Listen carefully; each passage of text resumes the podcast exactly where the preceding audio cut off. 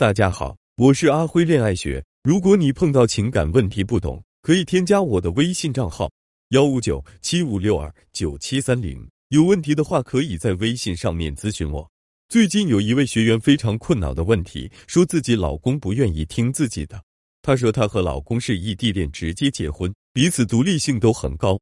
我这位学员是居家贤惠型的，老公也是习惯了独居，生活能力不弱。结婚后，她想顺势接过管家的责任，可老公并不是很情愿，而且最大的问题是，因为两个人都有独立的思想和行事习惯，有些事情双方都有自己的看法，并且很难达成共识，而老公也大多数时候不愿意迁就她。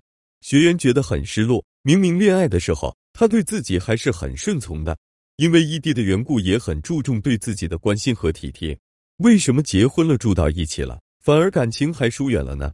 婚姻和读书、工作被称为人生三大十字路口，就是因为它会让你的生活发生翻天覆地的改变。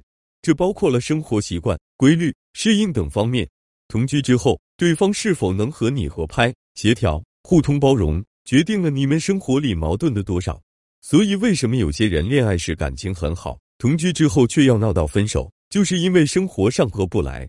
像学员的这种情况，其实很正常。也比生活不和的情况要好一点。她和老公是因为双方的独立性过高，这是心理上对彼此的接纳程度还不够高。要想让老公听你的，就要从心理层面入手。具体我们可以怎么做呢？第一点，安全感的植入。独立性高的人都有一个很强的共同点，那就是缺乏安全感。因为不确定别人都能对自己好，所以会习惯性的拒绝别人的帮助。因为不喜欢那种事情。不在自己掌控力的不确定性，所以什么事都要亲力亲为。因为害怕事情失控之后造成无法承担的后果，所以宁愿按自己的能力去决定事情走向。大部分独立的人其实不是自我意识上追求独立，而是被迫的逼自己独立起来。他们害怕受伤，也害怕失去，更害怕付出了却得不到自己想要的。所以，对这样的男人，要真正走进他的内心，潜意识植入安全感的概念是很重要的。我们不能强硬的要求他必须立刻把事情交给你做，这样反而会造成他极大的不安，对你更加抵触和抗拒。刚开始我们可以尝试去做一些无关轻重的小事，这些小事应该是一些平时他习惯自己做，但你建议说让你做，他虽然不太愿意接受，但也没什么理由反对的。比如帮他把衣服洗了，帮他准备第二天上班要用的东西等等。在做这些事情的过程中呢？要主动且动态的和他汇报你的进展，让他被动的掌控这件事情的完成情况。这样的一个汇报过程，其实就是建立安全感的过程。你要让他觉得事情交给你来做，他对事情的掌握程度和自己做是一样的。慢慢的，他就会对你帮忙这件事脱敏，你就会慢慢的成为他安全感的一部分。第二点，信任感的建立。夫妻之间疏远的元凶是缺乏的信任感，特别是对于异地恋之间转婚姻的情侣来说。不信任感会比同居过的情侣要强得多，因为你没有很好的照顾他，没有展示你对他的了解和关心，他在大事上信不过你，小事上也觉得自己来一样可以。那么我们就需要展示自己，让他知道你是可以照顾好他的。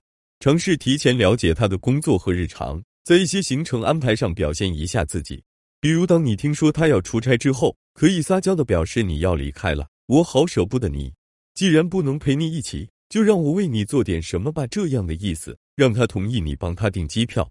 然后，亲爱的，我给你订了后天晚上九点的航班，可以避开晚高峰。那天家里的车限号，我就不送你了。不过我给你约好了顺风车，知道你坐飞机会头晕，我还给你准备了一些药，你记得带上哦。